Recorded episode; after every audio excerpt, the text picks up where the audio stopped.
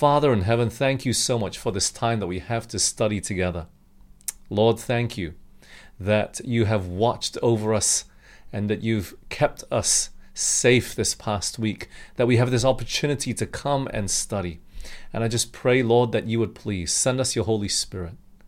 Guide us and lead us, O Lord, as we're about to open the Bible, that you'd speak to each of us so clearly and so tenderly this evening.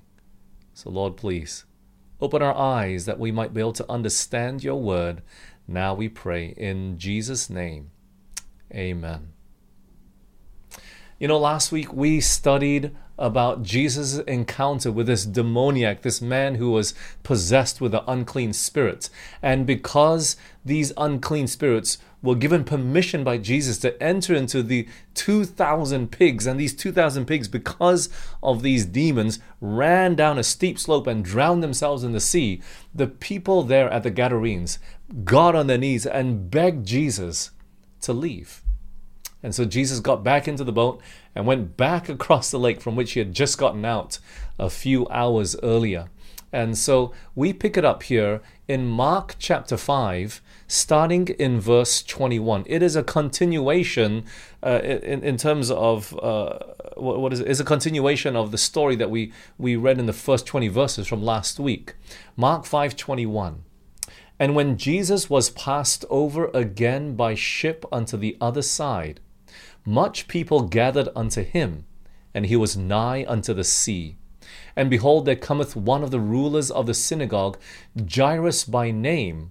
And when he saw him, he fell at his feet, and besought him greatly, saying, My little daughter lieth at the point of death. I pray thee, come and lay thy hands on her, that she may be healed, and she shall live.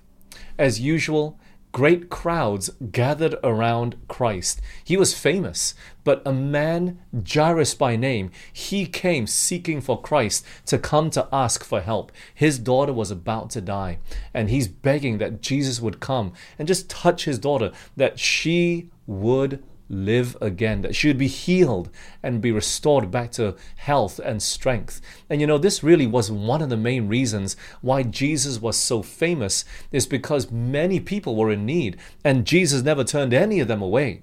He always helped them. He always ministered to them. He always reached out to them to heal them and relieve them of their sickness and their suffering. And so when Jairus comes out to, to ask Jesus to go with him, Jesus goes with him and he goes on his way. But what happens? Verse twenty-four. And Jesus went with him, and much people followed him and thronged him. So as Jesus is following Jairus, it's it's it's a slow process. It's a slow cr- crawl because why? He was so famous that people were just gathering around him. They, they they wanted to follow him. They wanted to listen to him. They wanted help on all sides. It was just a big crowd that Jesus had to get through, and it was difficult. And so it was a slow crawl through the city, through the streets, and as Jesus was going along, he encounters someone unsuspectingly that comes up to him from behind. Let's continue. Mark chapter five, verse twenty-five. And a certain woman which had an issue of blood twelve years, and had suffered many things of many physicians, and had spent all that she had, and was nothing bettered, but rather grew worse. So, a woman, she had been sick for twelve years already, and she comes up to Christ, sick for twelve years, bleeding for twelve years. Well, we're not sure what the sickness is, but she had this, what the Bible says, an issue of blood. And not only that, but what we know is that she had gone to all sorts of doctors and all sorts of physicians, and they couldn't help her. And to make matters worse, she got worse after seeing these doctors. Can you believe that? Ah, you know, I have a, a, a bit of an idea of, of what this woman was going through. Just a little bit, you know, I'm not that sick, you know, but when I was young, you know, all young people, they have, well, some. I, I see some people, they don't have problem with pimples. But, you know, I just had big problems with pimples. And I, my, my brother and my sister, they would go to the facial, uh, and I would go with them. And guess what? My face got worse after that. I don't know what was going on. And I've had these swollen joints. In fact, one of my fingers are swelling right now um, to the point that I can't bend it, you know. And it, I, I, don't, I don't, I really don't know what happens and what causes it. I, I think it's food allergies, but sometimes I stay away from certain foods and I still swell up. But, you know, I, I had this swollen joints for since I was a teenager. And I remember going to, to one doctor. One time they pulled out this long needle and they stuck it under my kneecap and pulled out this yellow fluid to test what it was. Of course, it was so painful, and they just came up with a diagnosis. You have rheumatoid arthritis. Can you believe that? I was in my teens and here they are telling me I have rheumatoid arthritis. How depressing. And I've not gotten better, but you know, I'm still functional. I can still live a normal life. But this woman, she went to doctors. She was sick twelve years, bleeding for twelve years, went to all these physicians, people that were experts on the body, were meant to know what to do. And she spent all that she had and she got worse. She got worse. She was wealthy at the beginning, but she was now a very poor person. There was just many things that were riding against her. And look, there's something that's really important that I have to mention here. There's something that you got to understand, okay, when it comes to talking about doctors. To be a Christian is not just simply to just bring all your sicknesses to Christ and that's it. And you don't go see a doctor and you don't go see a physician. All you do is pray and, and just trust God to heal you. Friends, that's not what a Christian should do. So I'm not saying that all doctors are bad and you should never go go go and see them. Definitely you got to pray about it. But and that's an absolute must, okay? But we should do all in our power to go and check to see what is the problem. We shouldn't just be taking any med- medication and, you know, just popping pills in rather than changing our, our diet or our lifestyle or our habits or whatever it is. But we shouldn't just go to the other extreme and say, I don't need any doctor. God's just going to heal me and that's it. No, friends. We got to be balanced. And, uh, you know, we got to pray that God would give us wisdom to know what to do even after we've seen the doctor. So no, not I'm not trying to teach that all you have to do is just pray and reach out and touch Jesus and that's it. Okay? That's not the moral of the lesson. It's not trying to tell us that all doctors are bad. But enough said about health. You know, I just want to be clear about that, but let's continue. Coming back to this woman, okay? The Bible says that she's been bleeding for what? twelve years. She's run out of money. Her condition is getting worse. The physicians had not helped in the slightest degree. Let's continue. Verse twenty-seven of Mark chapter five. When she heard of Jesus, she came in the press behind and touched his garment. For she said, if I may touch but his clothes, I shall be whole. So this woman had heard about Jesus. She had heard that, that he was this healer. And so as a last resort, she comes in behind and she reaches out to want to touch him. It's her, her last hope. You know, nothing else has worked. There was nothing else, nothing else that she could pin her faith to. And you know, friends, isn't it so often that Christ is really our last resort? Too often we don't stop to pray and ask God, God, what should I do? God, lead me. God, heal me. God, show me. Give me wisdom to know who to talk to and give me wisdom on what I should do. And look, sometimes God is silent, okay? Sometimes we do pray. I know a husband and wife that have been praying for a son and or a daughter or a child for, for many, many years. And, and God never gave them that child. But today they've adopted two children. You know, so what's the reason? Sometimes we might not get the answer this side of heaven. We've got to just trust God. But friends, there are many times that we don't even turn to God. We just go to the doctor straight away. We don't get on our knees and we don't ask God to guide us and to lead us or to show us or to give us wisdom to know what to do. And too often, Christ is our last resort. When we've hit a dead end here and a brick wall there, he then only becomes an option to us. And this woman, She had seen all sorts of physicians. She'd spent all her living, all that she had. And it's only then she comes to Christ. But granted, look, twelve years earlier, Jesus was not yet in active ministry. So, you know, I'm not saying that it was just her lack of faith. I'm not saying just that, but an application for us to consider is absolutely that. You know, for us, many of us, we refuse to come to Christ first, except when we've hit rock bottom. It shouldn't be the case. He should always be our first option, amen? You know, many of us would rather take a pill than to come to Christ. We'd rather take a pill than, than, than come to the Bible to figure out what it teaches and where we should change. We like to usually take the easy way out, and only when it gets worse, then we say, okay, Christ, I can't handle it.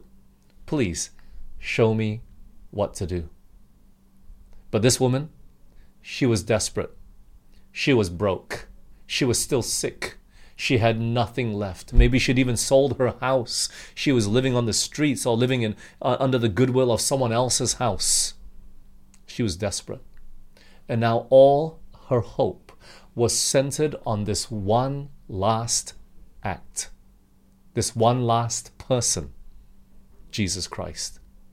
And when she came to Christ, you know, what did the Bibles tell us? Uh, I want you to go back to, to, to this.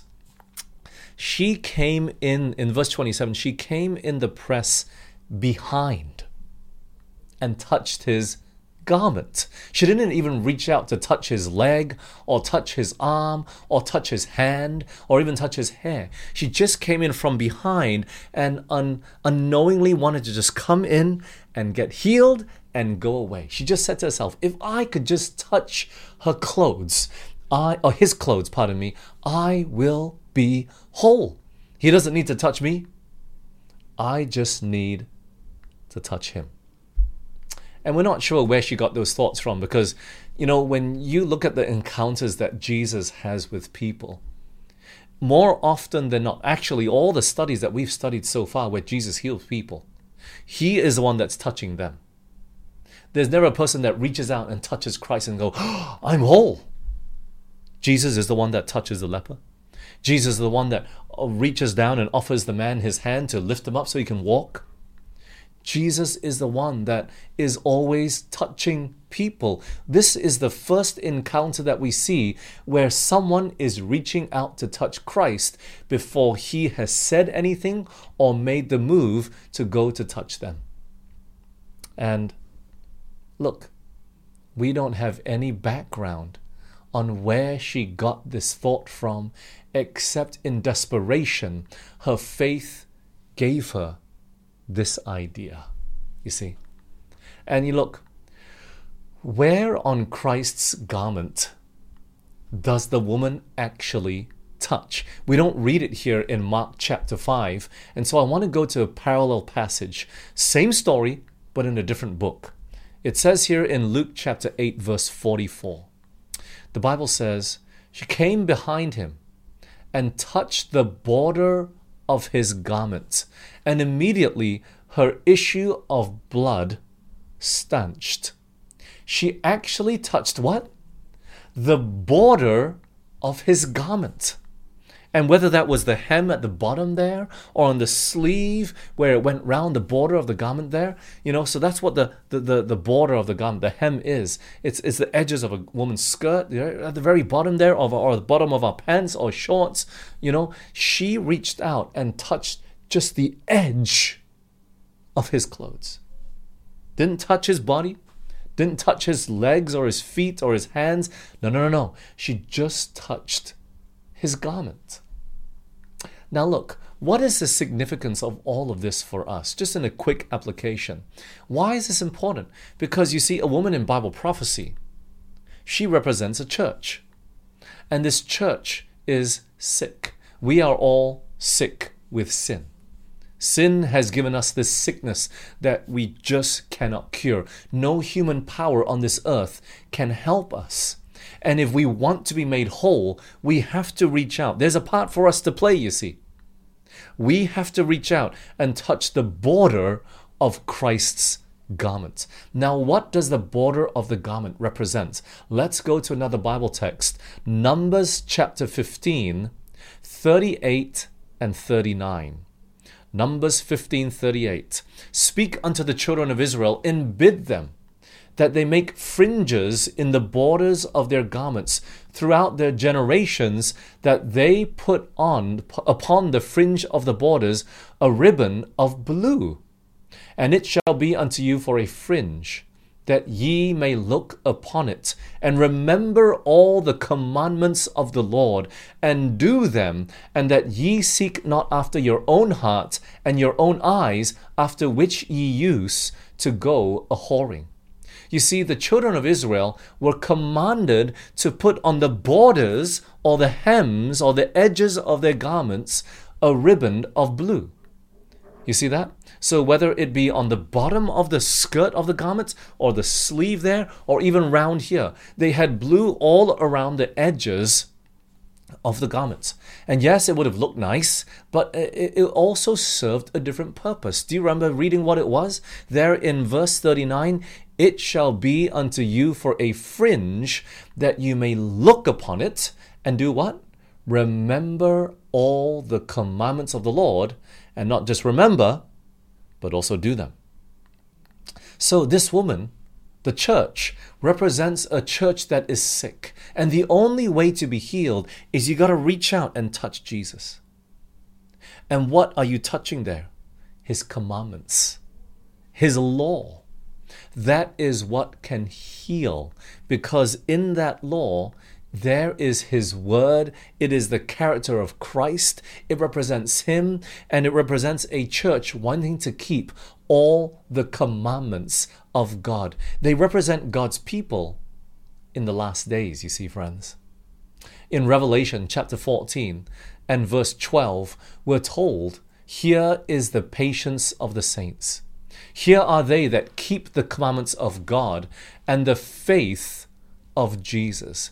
And so rather, I, I should correct myself on what I said there. The commandments didn't heal. It was the faith that healed, and it was wrought out in obedience to the commandments of God. Friends, we need a faith that is willing to reach out and to touch Jesus this evening.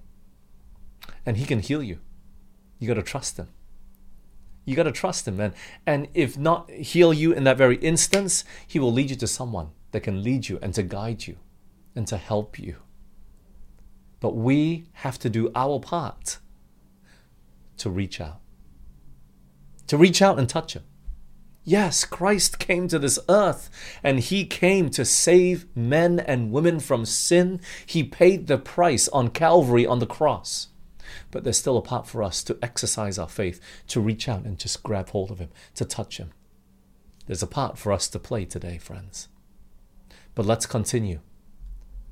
Mark chapter five, verse twenty-nine, and straightway the fountain of her blood was dried up, and she felt in her body that she was healed of that plague.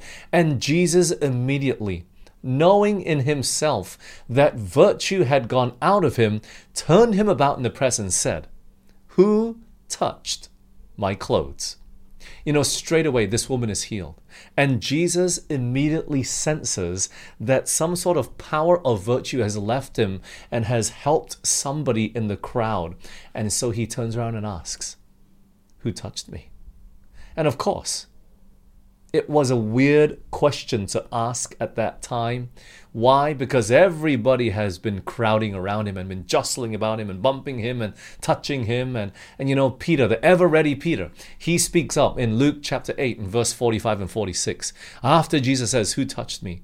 When all denied, Peter and they that were with him said, "Master, the multitude throng thee and press thee, and sayest thou, Who touched me?" And Jesus said, "Somebody hath touched me, for I perceive that virtue is gone out of me." You know, it was a weird question to ask, because people were thronging Him. They were surrounding Him. They were touching Him on all sides. People were probably bumping into Him as they went, or people were bumping the disciples, and the disciples were stumbling over and touching Jesus constantly. So it was natural for Peter to ask this question. He was not wrong to ask this question. You know, Christ, What a silly question to ask. Are you serious? What? But Jesus could sense the difference between a casual touch and a touch of faith.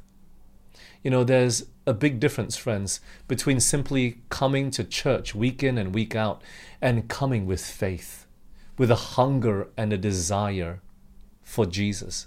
There's a big difference between just doing the form of reading your Bible and really coming with a desire to know what Jesus wants to teach us in the Word with His truth. It's possible, friends, to be in church all your life and miss out on the blessings that God wants to give you, or to miss out on Jesus altogether. You know, I grew up in church all my life, and it's possible to just go there with a form because I had no choice. I grew up in the church. If I said to my mother I didn't want to go, I had no choice. I would get in, willingly or unwillingly. And you know, friends, not all come with a longing desire. Not all come with that, that understanding and that thirsting and hungering after Jesus Christ. Some come for the food. Some come for the fellowship. That's what I went for, really, ultimately. Some come for a, a special guy or girl that they're chasing after. You know, friends, look, I'm not saying don't come at all, okay?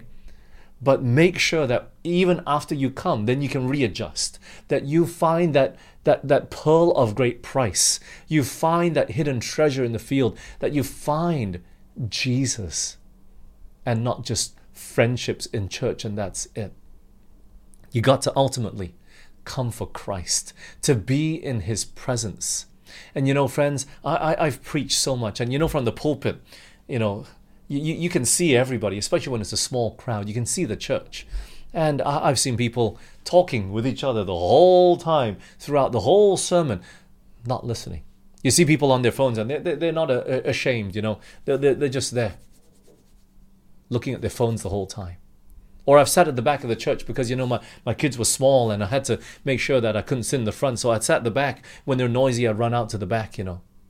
And I'd see people with their phones drawing away, people talking away, people texting away, people running up and down. And, you know, it, it, it's so interesting that, you know, some people, they, they, they just can't sit still. Once the preacher gets up, they have ants in their pants. They just got to get up. They got to go to the toilet. They got to go get some water to drink. They got to just stand at the back. They got to do all sorts of things. And they just can't sit still and listen to the preacher. We come for all sorts of reasons, you know. And many times, we just have a casual touch with Christ. We don't reach out with an arm of faith. Many of us, we're just bumping into Jesus and saying hi, or we're curious to see what's going on, but we're not coming with that faith that's centered on Christ, that's desiring Him above everything else, that's hungering and thirsting after Him. The Bible tells us, if you seek me with all your heart, you'll find me. We've got to have that hungering and that thirsting. We got to have that urgency and desperate desire in our hearts. Otherwise, friends, we come more often than not with just a casual touch. And many, they don't realize their need. And this is often the case in our generation, isn't it? We're just coming to look for a show, to see a miracle, like a magic trick. But this woman, she came with a purpose. She realized her need. She reached out and touched Jesus with faith. She was desperate, and she was the only one that was benefited by coming in contact with Jesus. No one else received that benefit. No one else received that blessing. And so, friends, it's not enough just to come to church. We can be in the very presence of Christ and miss out that blessing. We're not blessed because the Holy Spirit came down on someone sitting next to me. You know what I mean? He has to come down on each of and every one of us in a personal way. So it's not a corporate blessing. We must experience Him individually, at the individual level.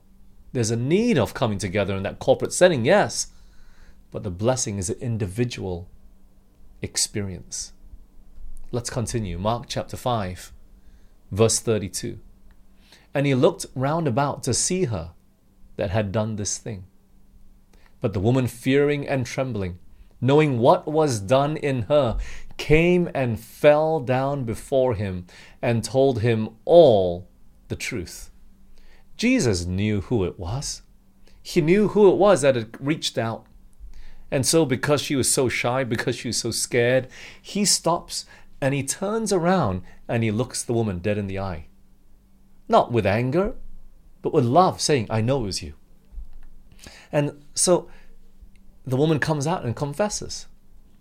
And he wanted her to confess. He, he wanted her to testify, to share of the blessing that she had received. Now look, Jesus wasn't trying to take all the credit. He wasn't trying to tell the whole world, hey, look, look, look, look, come here, people. Look at the woman I just healed. He wasn't trying to do that. He was famous enough already. He didn't have to try to attract more attention to himself. Many times, actually, when you when you look at the, the miracles that Jesus performed of healing people, he would tell them, please, don't tell anybody. Don't tell anybody. You know? But this time, and even the last story we looked at last week, tell of God's goodness. It's not enough just to receive the blessings of God, friends, and yet be silent about it. Jesus wanted this woman to make a public confession of God's goodness for the sake of everyone else as well. Mark chapter five thirty-four, then it says, And he said unto her, Daughter, thy faith hath made thee whole. Go in peace and be whole of thy plague. You know, not only did Christ wanted her to testify, but he wanted to speak a word of comfort to her as well. It was her faith that made her whole. Christ wanted to clarify that, you know, it was there was nothing special about his clothes. It wasn't it wasn't some heavenly or holy clothes or some special clothes that, that healed her. It was her faith, her faith in him. He didn't want to give any idea that that material was to be fought over. You see that? There was no healing virtue in his clothes, friends. The blessing came from Christ that was brought down to her in an instant. And after that woman was healed, Jesus wanted her to acknowledge that blessing. You know, friends, the gifts that the gospel offers to us, the blessings that come from Christ, they're not to be kept and enjoyed in secret. Do you know that? God calls us to make a profession of his goodness. We are to be lights to the world. We are to be the ones that not only experience God's goodness, but we got to share about his goodness as well. Not to boast about how much blessing you received, but to boast about Christ. It's not about how smart you are and boasting about how well you did in your school. Uplift Christ. He's the one that gave you the wisdom.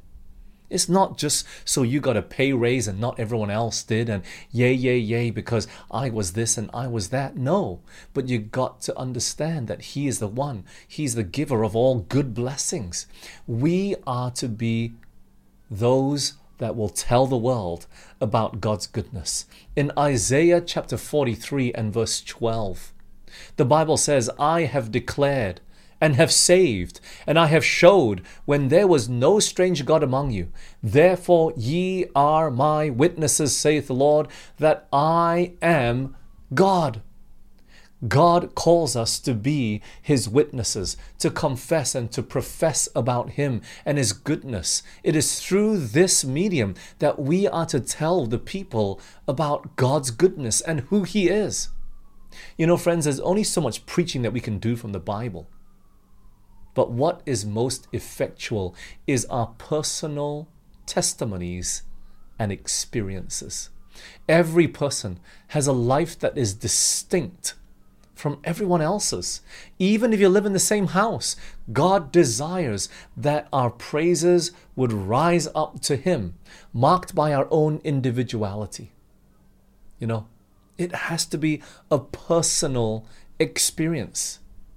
And it is these praises, when it is supported with a Christ-like life. It's not a taint of self in it.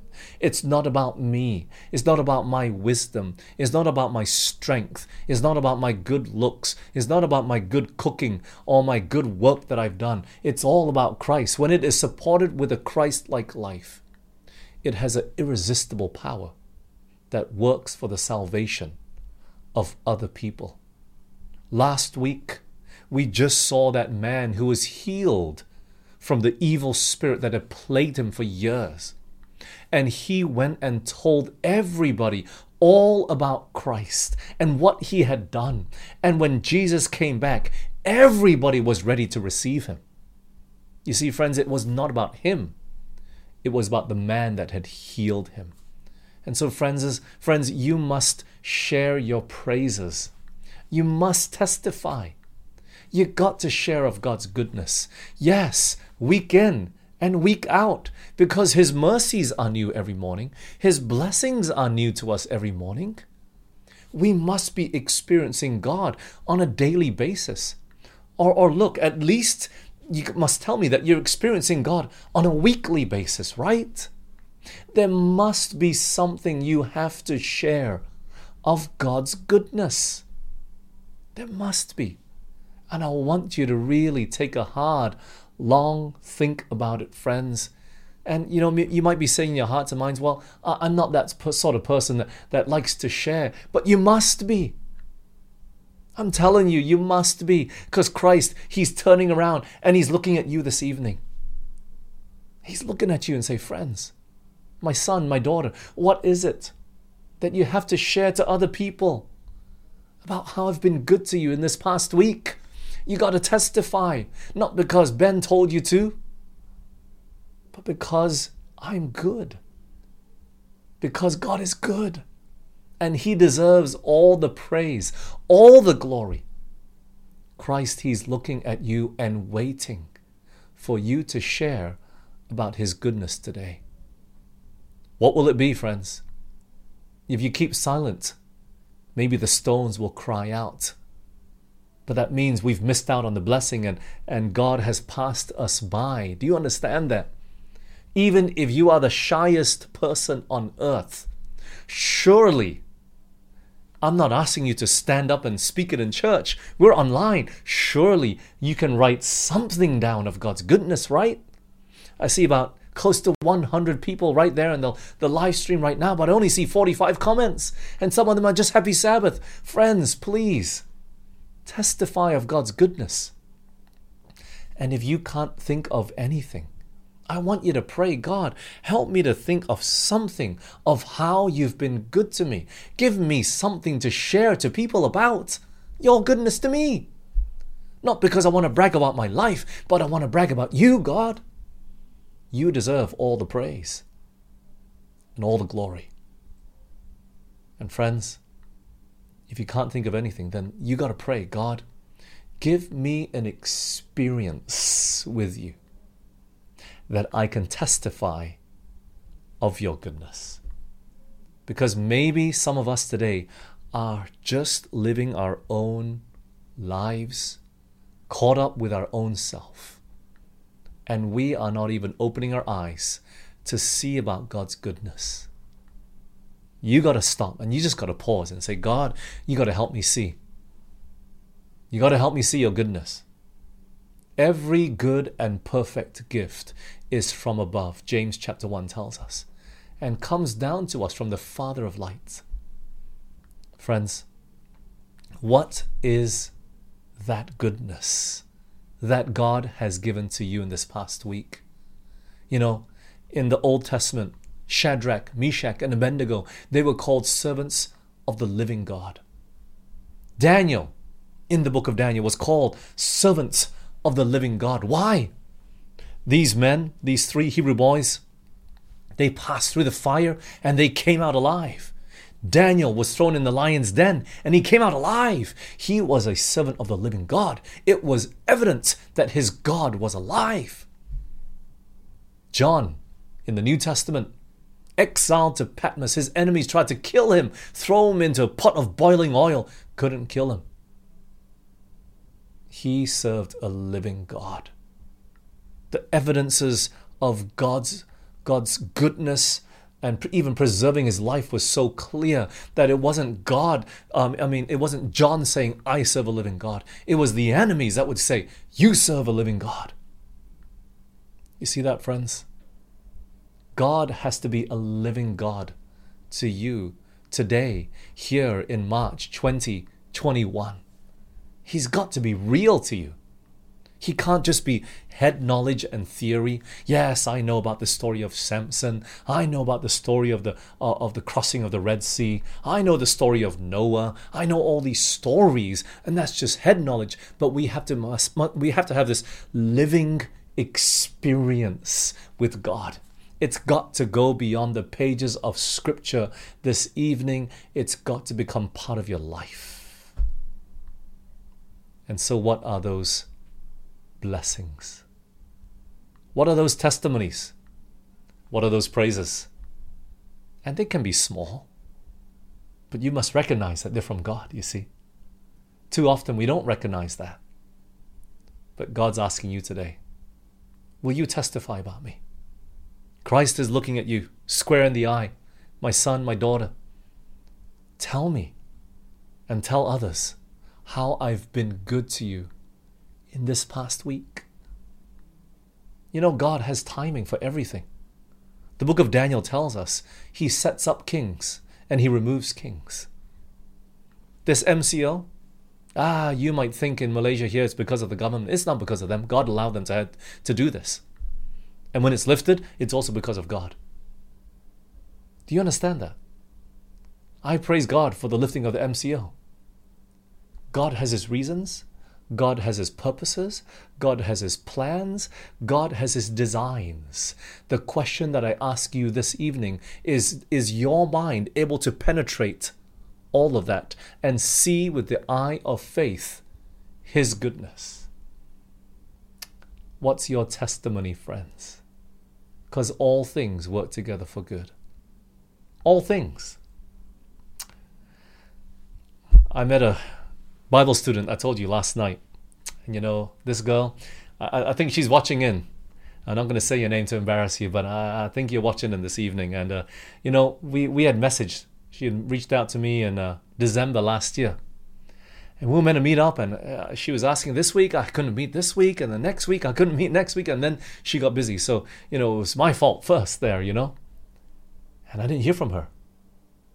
But I praise God that she reached out this week. And we were able to meet. And uh, that's God's goodness, friends. I wish we had met earlier, but God has his timing too.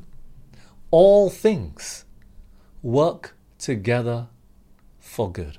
To those that love God, to them who are called according to his purpose. Friends, are you able to discern God's guidance in your life? You got to be thankful for where you are today. You got to be thankful that God brought you to this point. Do you recognize it?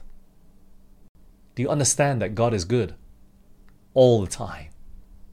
So please, friends, I hope that before you sleep tonight, that you will share with somebody, if you have not yet, that I hope you'll share with somebody about God's goodness in your life. Your personal testimony. What is it, friends? And I pray, and I'm going to pray for you, that if you don't have that, that God will open your eyes to help you to see. Because I know that God is good to everybody. He is. It's just a matter of whether we discern it or not. Okay, let's pray. Father in heaven, Lord, you are so good to every one of us. Help us to see that. So often we look at life's trials and we complain and we look at the cup that's half empty instead of all the blessings that you've poured out upon us to fill our cup to half full. Lord, open our eyes. Help us to see Jesus in each of our lives today. Help us to see the living God, who is so real, but so often we are just looking in the wrong direction. We're looking at the world, we're looking lustfully to all the, the, the, the things that we want, not realizing our great need is Jesus himself. And so, Father, please draw close to each and every one of us this evening. Help us to not only experience you, but help us to testify of you as well. Thank you, Lord. Thank you for these lessons. Help us, Lord, to go forth from this place with courage to share your goodness to our neighbors, to our friends, to our family, that truly they can see that we serve a living God. So bless us all this evening, we pray, in Jesus' name. Amen. This media was brought to you by Audioverse, a website dedicated to spreading God's Word through free sermon audio and much more. If you would like to know more about Audioverse, or if you would like to listen to more sermons, please visit w w w dot audioverse dot org.